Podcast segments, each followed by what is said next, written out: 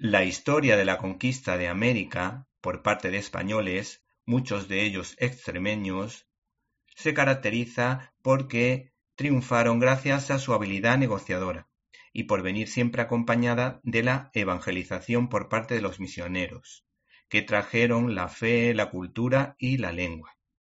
Y que hay que decir que gracias a este hecho histórico, pues se creó la primera, la primera declaración de los derechos humanos en la que se protegía el derecho de los indios, de las culturas indígenas.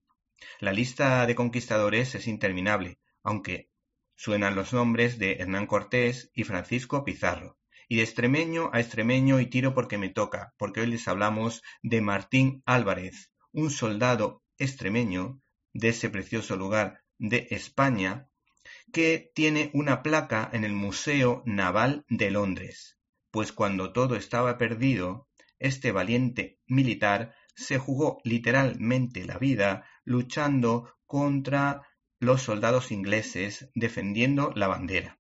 Y es que para que un inglés reconozca el valor de una hazaña española, ya tuvo que ser grande lo que hizo este señor.